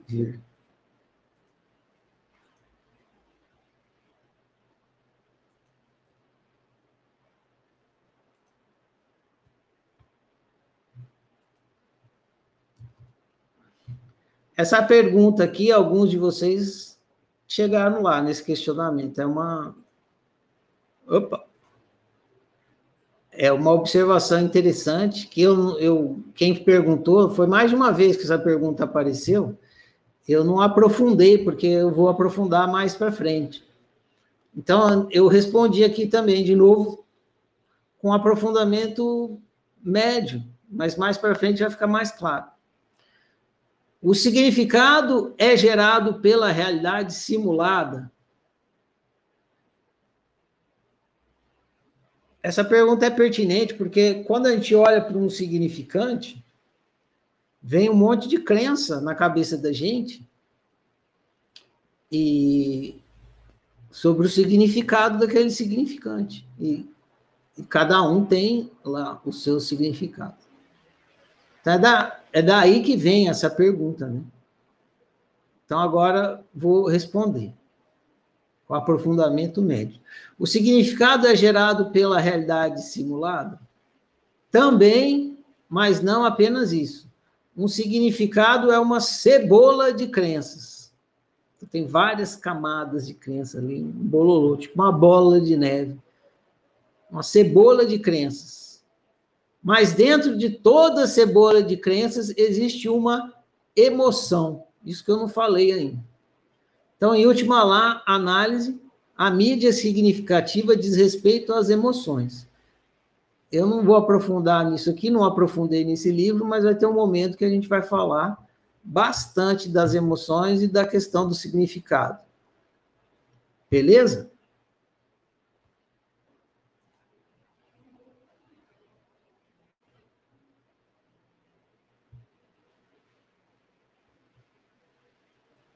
Prosseguindo.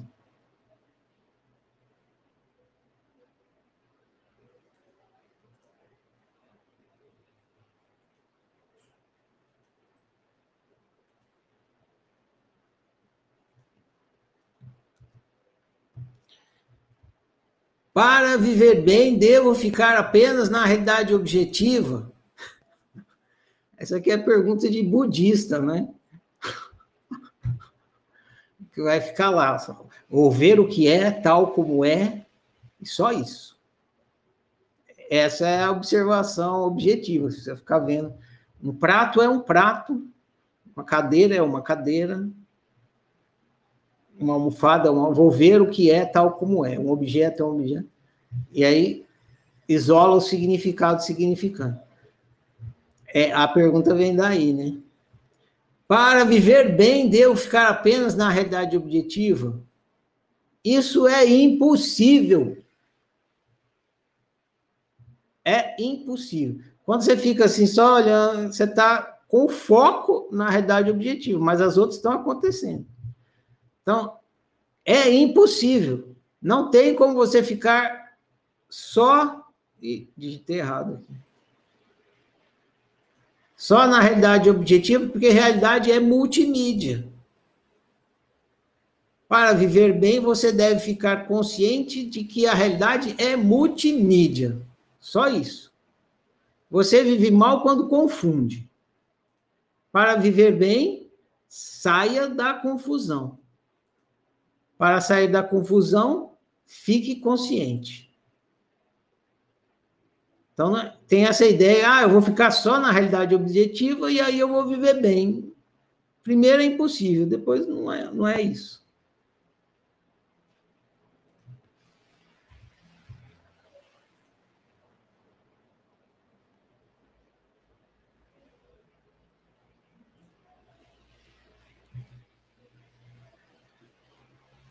Pronto.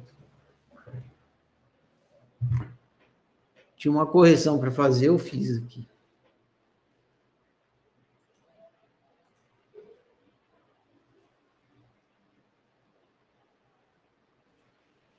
O principal é sair da confusão. Essa coisa, ah, vou ficar só na realidade objetiva. Não.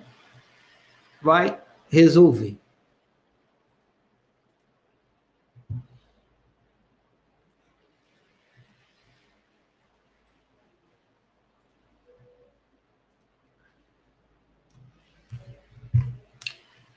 Essa aqui é uma das melhores perguntas, por isso que eu deixei ela para o fim.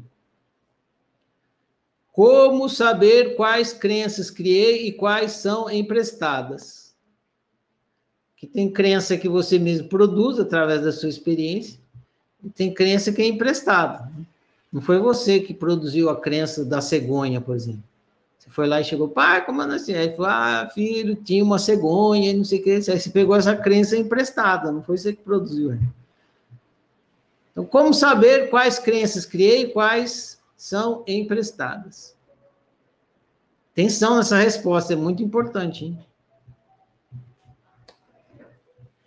Como saber quais crenças criei e quais são emprestadas?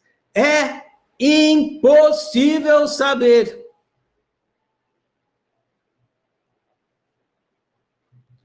É impossível saber, mas também é irrelevante. Que diferença faz se você colocou açúcar no seu café ou o café já veio adoçado? É irrelevante. O que importa é que você queria seu café doce e doce e ele está. O mesmo com as crenças, não importa de onde suas crenças vieram. O que importa é se elas são crenças verdadeiras ou falsas. Se elas são crenças que lhe ajudam a viver bem ou lhe fazem viver mal. Só isso que importa. Pá! Matou o unicórnio. Fica também tem esse, não, essas crenças, minhas crenças têm que ser minhas. Você não sabe. Tá aí na sua cabeça, você não sabe se é sua, se não. É. E tanto faz. Se ela funciona, se ela te faz viver bem, é isso. Quando você comprou o alicate, você precisa fazer o alicate para ele funcionar? Não, você compra o alicate e ele funciona, você usa. Crença é ferramenta. Se a ferramenta funciona, é isso que importa.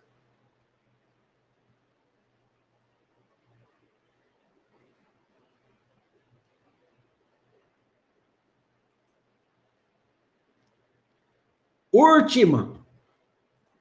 Última pergunta. É a última pergunta. Professor mais mineiro da internet, né? Não tem um que fala mais porta pergunta do que esse. Qual é a relação entre desejo e significado? Essa pergunta é bem legal, mas eu também não vou aprofundar muito nela agora.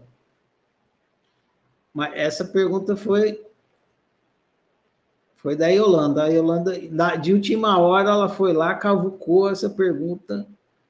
Uma boa pergunta, Yolanda. Bem observado, né? Só que eu não vou aprofundar nesse momento, mas é muito bem observado. Qual a relação entre desejo e significado? Falando de uma forma bem simplificada, um significante pode ter dois tipos de significado. Se for um significante desejado, terá um significado positivo. Se for um significante indesejado, terá um significado negativo. Então, já aí já dá para perceber que o significado está relacionado ao desejo. Isso aí a gente vai entender mais para frente.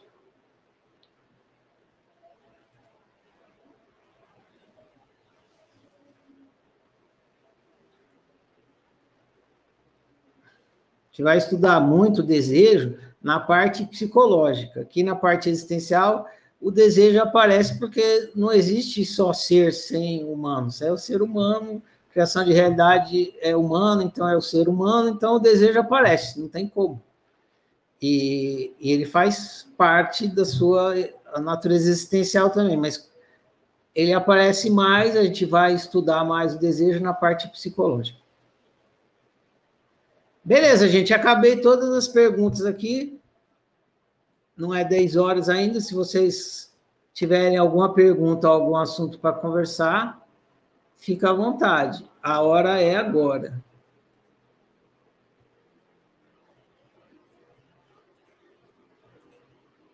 Só levantar a mão.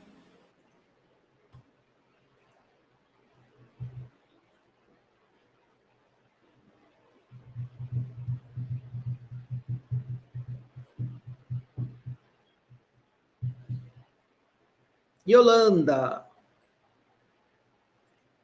Liberado, Yolanda.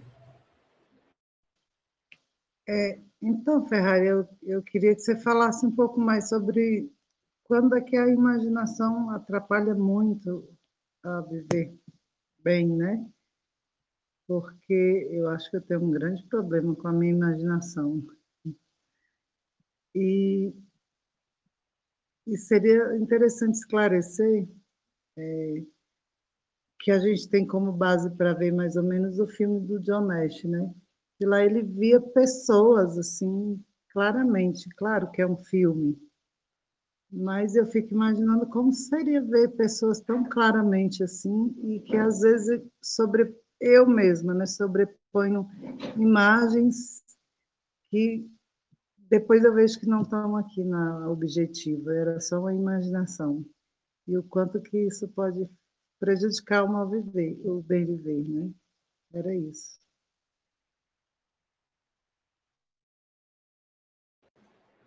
Ah, beleza. Sobre o John Nash, o filme, a gente não sabe como que era a experiência de fato dele, ninguém nunca sabe como é a experiência de fato do outro, né? Então, quando a gente assiste o filme, fala, nossa, com essa nitidez, era a imaginação dele, né?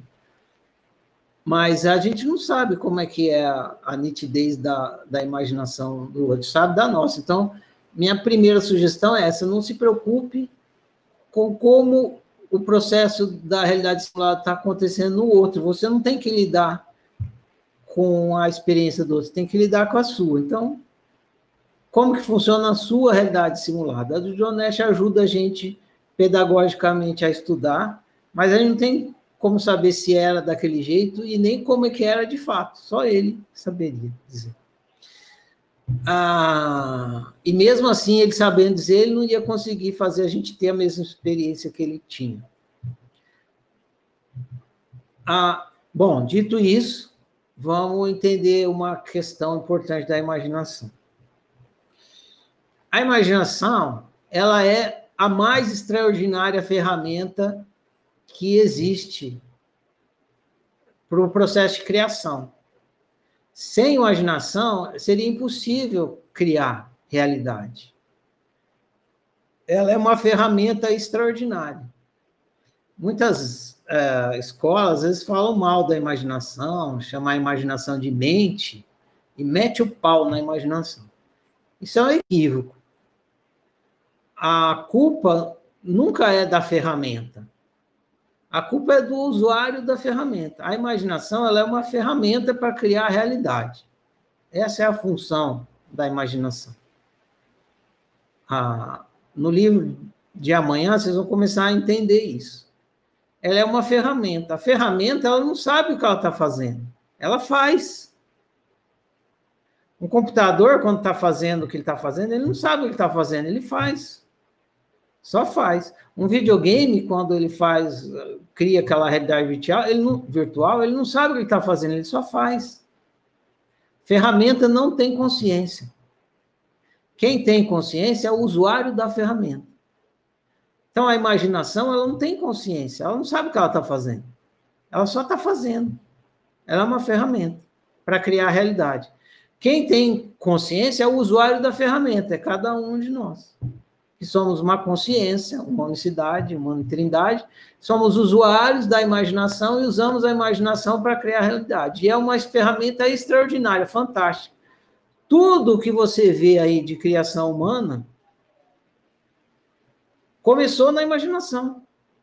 Você usa isso aí todo dia, por exemplo, o liquidificador, a máquina de lavar roupa, a televisão, o carro, a bicicleta, o sapato, a calça, tudo, todas as criações que a gente tem, começou na imaginação de alguém. O avião, lá, famoso pelo Santos Dumont, que teve a ideia do 14 bis, teve a ideia, imaginou.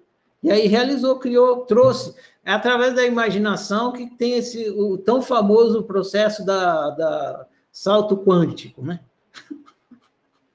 É da imaginação que você materializa a realidade. Né? Santos Dumont ele teve a, ideia do avião e o avião virou realidade na, na realidade objetiva. Estava lá, ele trouxe da realidade simulada, da imaginação, para objetiva.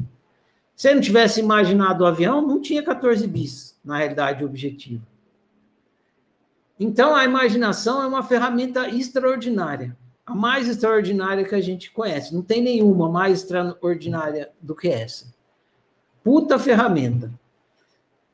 Só que o usuário é igual ao que eu estava falando para a Efra. O usuário está usando a ferramenta de olho fechado, igual quando eu falei para a Efra para ela ir lá arrumar os ponteiros do relógio de olho fechado.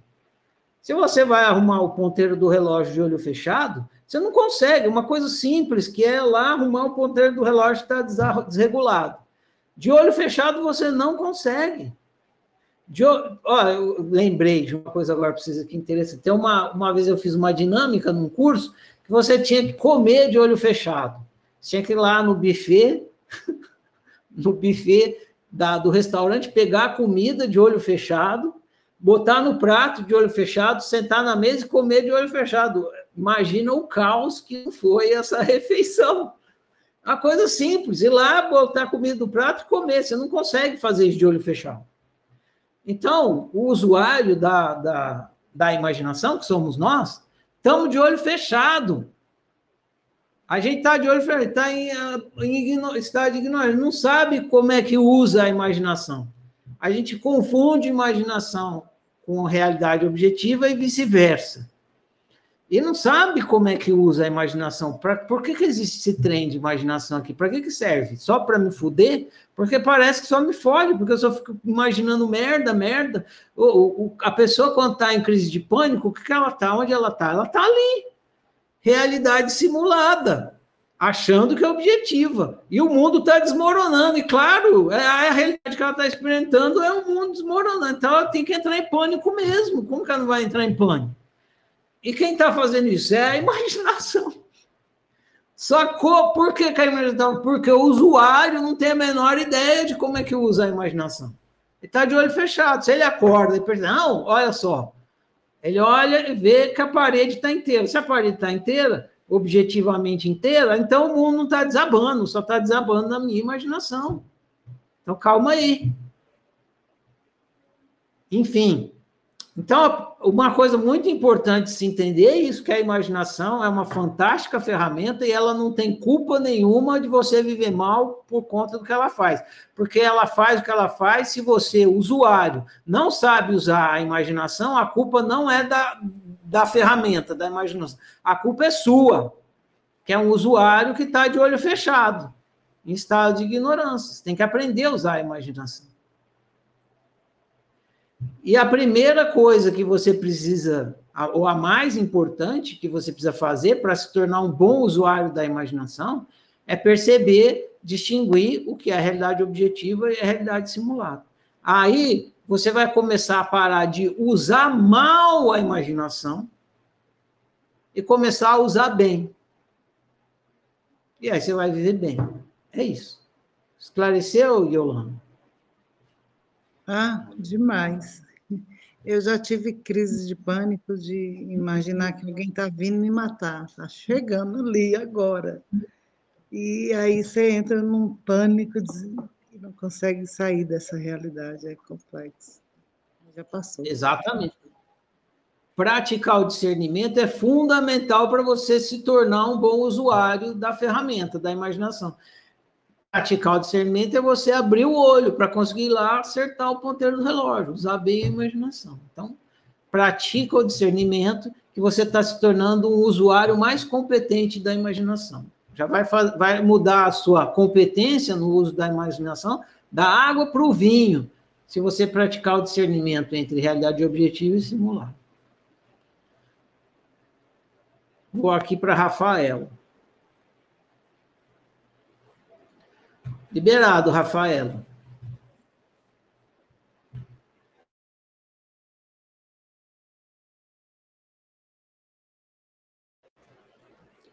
Você precisa clicar aí mais uma vez. Oi, Ferrari, você me ouve? Tudo bem? Essa história do que você falou, é, ah, isso só existe na sua cabeça, é, me lembrou aquela, aquela época que tinha aquela história de chupacabra, que o chupacabra estava invadindo as fazendas e matando os animais. Aquilo ali tomou conta do imaginário coletivo assim das pessoas de um de uma forma que né, todo mundo começou a é, não sei, desenvolver armadilhas e matar, às vezes, até outras pessoas, animais, achando que era um chupacabra. E aquilo ali teve um efeito assim enorme, tudo isso na imaginação, porque não existia chupacabra nenhum, né? É, e chama histeria coletiva isso, né? Outro, essa, foi essa semana, eu postei lá na, na no canal da oficina a história das tulipas. É, é análoga a isso, só que não é de terror, né? Que um cara, um botânico, chegou da Holanda, acho que foi, chegou da ele estava na Holanda, chegou, trouxe da Holanda para a Inglaterra um pé de tulipa, acho que foi isso. Aí as tulipas começaram a ficar muito populares, todo mundo queria tulipa, tulipa foi para a Bolsa de Valores, neguinho comprando tulipa a, é, a 200, 300 mil reais, ele fez o cálculo lá do preço. É, a, ninguém mais nem comprava tulipa, comprava ação dos, pra, das tulipas, né? Quando a tulipa fosse nascer, ele tinha uma ação para ter dinheiro. E aí as pessoas vendendo fortunas para comprar ações de tulipa. E, e aí algum dia, um dia alguém se perguntou, será que vale, a tulipa vale todo esse dinheiro? Onde é que estava o valor da tulipa? Estava tudo aqui, né? Na realidade simulada. A tulipa vale muito. Aí alguém não acreditou mais nessa crença. Não, acho que a tulipa não vale nada disso, não. Não vou vender minha casa para comprar uma ação de tulipa. Aí o pessoal começou, foi, segundo o cara, conta a história, foi tipo 10 anos nessa espécie de histeria coletiva, todo mundo louco atrás da tulipa.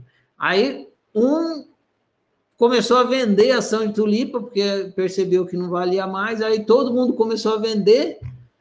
Foi a primeira eh, explosão, eh, ele conta a história, foi a primeira é, crash quebra econômica mundial. Primeira quebra econômica mundial foi por causa da tulipa. Dessa história da tulipa. Primeira quebra mundial. Agora, tem uma outra história para somar, inclusive, que você está falando, famosíssima também, que os caras nos Estados Unidos começaram a transmitir no rádio do nada, assim. Uma, eles, eles, tiveram essa ideia, do nada, famosíssima essa história eles começaram a transmitir no rádio que o planeta estava sendo invadido por alienígenas. E é, aqui estão invadindo, aqui, não sei o quê. Parece que você procurar na internet, você até encontra a gravação disso aí. E, e as pessoas ouvindo no rádio acreditando que aquilo é verdade. Por quê? Porque na hora que você recebe uma informação, tudo que está recebendo, do, do que uma pessoa está contando, para você é simulado. Por exemplo, para quem lê o livro Maia Sangue lá, que eu conto a história da criação da oficina. Para mim, aquilo lá é realidade objetiva. Eu descrevi a realidade objetiva. Mas para quem está lendo, é realidade simulada, porque você fica imaginando aquilo tudo acontecendo. Agora, vamos supor, aquilo lá tudo pode ser mentira. Eu inventei tudo. E como é que vocês vão saber então, tudo que você recebe do outro é realidade simulada. Na hora que os caras ouviram um programa de rádio falando que está tendo invasão alienígena, e os caras falando com convicção, assim, né? Eles acreditaram, e teve uma histeria gigantesca no, lá no, nos Estados Unidos, dos caras achando que os alienígenas estavam atacando mesmo o planeta Terra, especialmente os Estados Unidos. Então, é muito importante saber o que é realidade objetiva e o que é realidade simulada. Toda informação que, recebe, que você recebe do outro, para você é realidade simulada. Toda, toda, toda. Não tem nada que um, alguém possa te contar que para você seja realidade objetiva. Por quê? Porque a realidade objetiva é o que você experimenta e não o que te contam. Então, é muito, tá vendo como é importante saber a diferença entre realidade simulada e objetivo. Pode falar, Rafael. Sim, com certeza. Não, e também você me lembrou sobre as milhões de histórias sobre o fim do mundo. Não, porque vai ser tal dia e tal hora, e tem muita gente que vende tudo, né? Compra passagem para não sei aonde, gasta o dinheiro todo. Enfim, tem várias histórias dessas que as pessoas criam uma coisa na, na cabeça delas e, e embarcam naquilo, né? Pode ser a coisa mais mirabolante do mundo, ela embarca naquilo como se fosse a realidade objetiva. E a propaganda faz isso, a função da propaganda, na origem não é, né? Mas no mundo capitalista, a função da propaganda é fazer, usar a sua imaginação para você acreditar que o que ela está falando é objetivo. Por exemplo, na hora que você está assistindo um comercial de cerveja, o que, que aparece lá? Aparece um monte de gente feliz, sambando, churrasquinho, lá, música bacana, todo mundo com cara de feliz, todo mundo vestido bacana, na beira da piscina. Aí que, que, que, que aí fala, compre cerveja tal. Que, que o comercial está querendo fazer você acreditar? Que se você comprar a cerveja, vai vir aquilo tudo junto. Você vai ser feliz? Basicamente estão falando que você vai ser. Você, você quer ser feliz? Compra essa cerveja. Mostra lá um padrãozinho de felicidade. Então, você acredita que você comprar tal cerveja, vai vir o, o sambinha, vai vir a churrasco, vai vir todo mundo feliz, vai ver os seus amigos. Não, na hora que você comprar a cerveja, o que, que vai vir? Vai vir uma garrafa com líquido dentro, é isso que vem na cerveja. Uma garrafa de vidro com um líquido amargo dentro, é isso. E tudo o resto que, que, que você acha, não está lá. Não está. Nunca teve, tá aí. Imputaram na sua imaginação, você ligou significante e significado, e você você vai lá no supermercado, mete a mão na gôndola achando que você está comprando a festinha do churrasco. E aí, por aí ah, vai. Obrigada.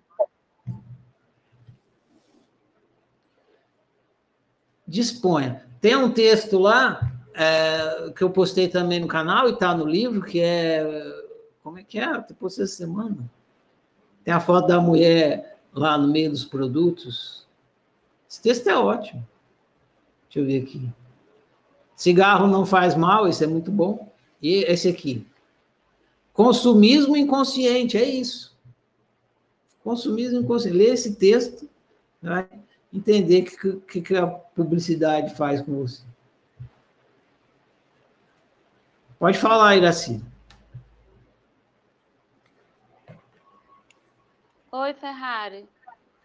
Não, era a respeito disso que eu ia falar quando você estava falando a respeito de propaganda. Era exatamente a respeito do marketing. Eu ia falar, o marketing é a arte de fazer você. É, é a arte de criar a realidade simulada em cima de, um, de uma realidade objetiva. É, o marketing. É isso. Exatamente. Tá? Eles, eles falam, se você for estudar marketing, eles vão falar assim, que eu fiz faculdade de, de publicidade e trabalhei com propaganda. Estou bem acostumado com isso aí. Agregar valor ao produto. É preciso agregar valor ao produto. O que, é agregar valor ao produto? É colocar na sua cabeça, na sua imaginação, um significado que não está no produto. Né? Você agregou valor ao produto. É, Colgate deixa os, os dentes mais brancos. É, é, não, Homo deixa a roupa mais branca. E aí põe aquela, aquela felicidade da pessoa que lavou a roupa, ficou branca, mais branca e feliz, finalmente. Essa felicidade não vem no produto. Não vem. Você pode procurar dentro do sabão de pó, você não vai encontrar dentro do sabão de... Vai vir uma caixa de papelão com pozinho químico dentro. É isso que vem. A alegria da felicidade do, do branco mais branco não vem dentro da caixa de sabão em pó. Hoje em dia não é mais nem caixa, né? Aquele saco lá. E assim se vai agregando valor ao produto. Agora, todo mundo que interage com você, as pessoas mesmo, quando elas estão contando as coisas, pode ter certeza que elas estão agregando valor ao produto também. Contar vantagem é agregar valor ao produto. Mentira é agregar valor ao produto. Não está lá. Onde é que está a coisa que você mentiu? Ah, eu tenho um carro sensacional, legal, sei que lá. Cadê? Só tem o carro, que é roda, Pneu é isso que tem lá, o sensacional, o demais, não sei o quê, não está no carro. Agora, se você não está ligado que a realidade é multimídia, ela vai você é, cair na lorota dos outros. Né? Beleza, gente? Enfim, o assunto aqui é infinito, né? Cabe agora vocês pegarem esse pouquinho que a oficina deu para vocês, que é, é, é, entender que a realidade é multimídia, dividida em três, e tornar isso numa prática diária. É, oito dias por semana, 25 horas por dia. Todo, todo instante está praticando. Para quê? Para poder se tornar um usuário competente e poder viver melhor. Beleza? Bom, eu vou dar um, umas palavrinhas aqui sobre o que vai acontecer amanhã, o próximo livro, e aí fala a declaração, fica encerrado. Vocês vão ler amanhã um livro que é, é um dos livros que eu acho que é o melhor, dos melhores da oficina. Com certeza foi um, um dos que mais me deu trabalho para fazer e que eu fiz com mais capricho, porque ele é tipo uma versão melhorada da fábrica da realidade. E aí, quando eu fui fazer, eu caprichei. Eu já tinha feito, já tinha escrito o livro Fábrica da Realidade, e eu caprichei mesmo, caprichei, super caprichei, quando eu fui escrever o livro Tic Tac. E ele trata da criação da realidade de uma maneira que é muito, é, que é super fácil de entender e útil no nosso dia a dia, que é através da perspectiva do tempo. No livro Fábrica da Realidade, vocês viram a criação da, da realidade mais na perspectiva do espaço. Você criando aquela realidade no, no espaço, que é a realidade que você está experimentando, então. A questão do tempo, ela não é ligada ao espaço, ela é ligada à história. Uma história é um pedaço de tempo, né? E, e é fácil entender que você está escrevendo a sua história e vivendo a sua história e tal.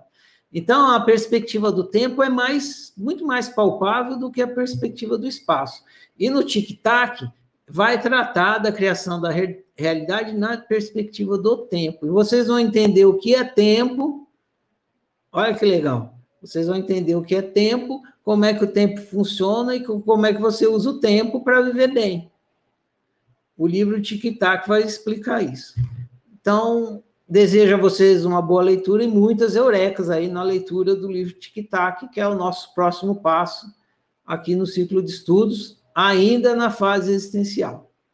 Agradeço a, pergunta de as perguntas de vocês, as interações na conversa de hoje. Vou falar a declaração para encerrar a conversa e a gente prossegue aí no nosso ciclo de estudos. Eu honro e celebro eu, eu honro e celebro você, eu honro e celebro nós. Eu honro e celebro a minha diferença, eu honro e celebro a sua diferença, eu honro e celebro a nossa diferença. Eu sou outro você, você é outro eu. Nós somos todos e cada um. Por isso, toda forma de exclusão, de desrespeito que mim chega, de mim não passa. Eu sou por minha unicidade, eu sou por sua unicidade, eu sou por nossa unicidade que o meu viver confirme as minhas palavras e assim seja. Tchau, tchau, gente. Boa noite. Prossigamos.